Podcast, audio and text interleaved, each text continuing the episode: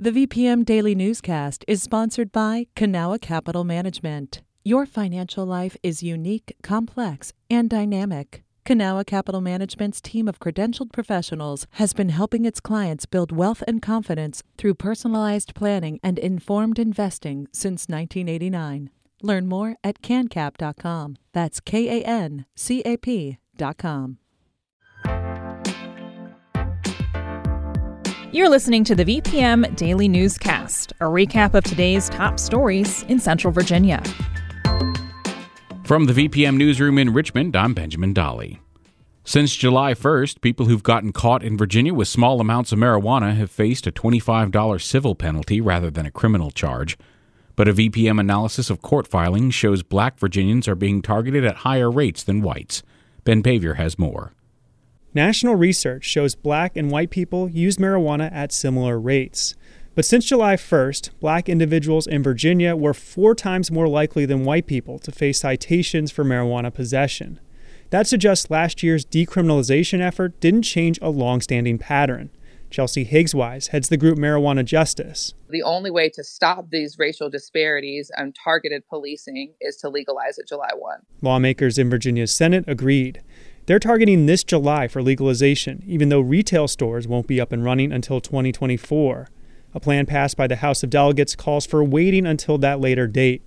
A small group of lawmakers are working to negotiate a compromise by the end of the month.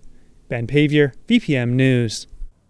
Richmond Commonwealth's attorney Colette McEachin is facing a challenge from within her own party. Criminal defense attorney Tom Barber will try to unseat her in a June primary. Barber says McEachin's office has an inadequate system for holding police officers accountable when they're accused of misconduct. We have huge discrepancies between singular events like this last summer's um, movement for criminal justice reform, where over 200 protesters were arrested while only two officers ended up being charged. If elected, Barber says he'll make public the office's criteria for handling officer misconduct cases, but he says he's not going to retroactively prosecute officers involved in summer protests. McEachin says her team has worked hard to be transparent and accessible to the public and considers all charges on a case by case basis. We all heard loud and clear what people's fears and expectations were this summer. During racial justice protests, dozens of demonstrators were arrested. Two police officers were charged for their conduct during the protests after McEachin presented 18 indictments to a grand jury.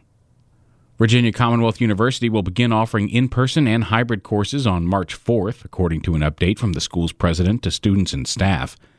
University officials say they made this decision after seeing improving COVID 19 rates on campus and increasing availability of testing, isolation space, and hospital capacity.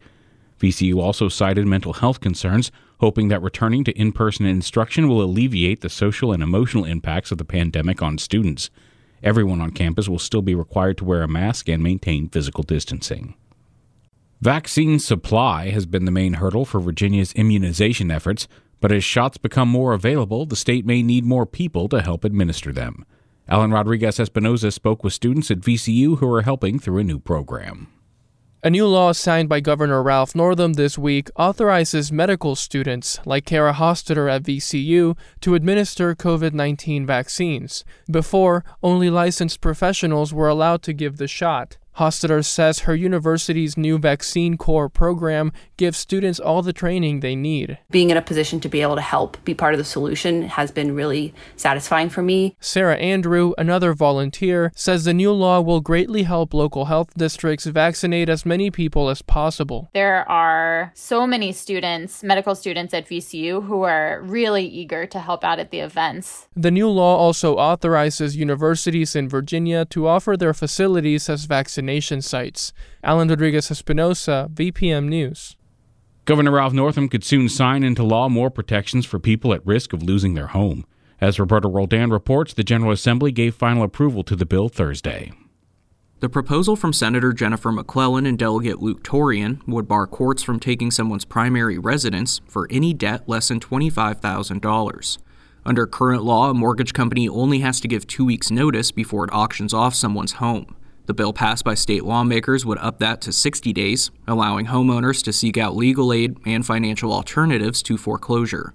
McClellan says she hopes this can help homeowners struggling during the pandemic and economic recession. You know, lenders all recognize, realtors all recognize, like, hey, we all want people to be able to stay in their homes. And if the timing and lack of information is that huge a deal, let's let's solve that. The bill also requires landlords in mobile home parks to tell homeowners about their rights. Roberto Roldan, VPM News. Thursday afternoon, an American rover touched down on the surface of Mars looking for evidence life once existed there. As Paul Bebo from our partner station WHRV reports, a graduate of Hampton University is in charge of protecting the red planet. NASA's Perseverance rover will be searching a Martian lake bed to discover if we are alone in the universe. And what we hope is that there are signs of life, ancient life that still exists, little microbial fossils, uh, so that we can detect whether or not life ever existed on that planet. That's Moogega Cooper. She is the lead planetary protection engineer. Her job is to make certain no microbes hitchhike across space to contaminate the experiment.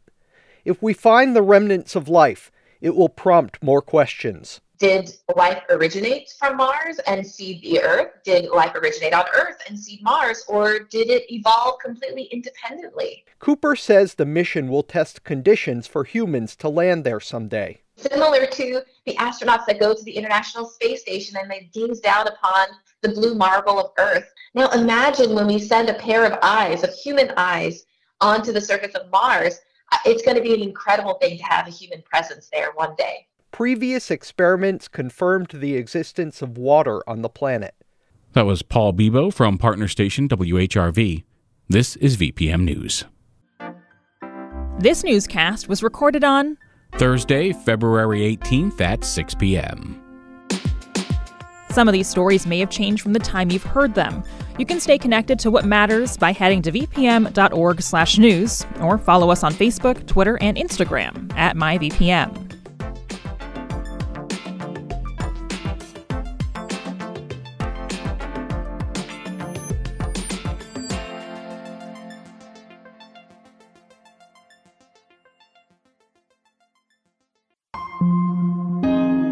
VPM.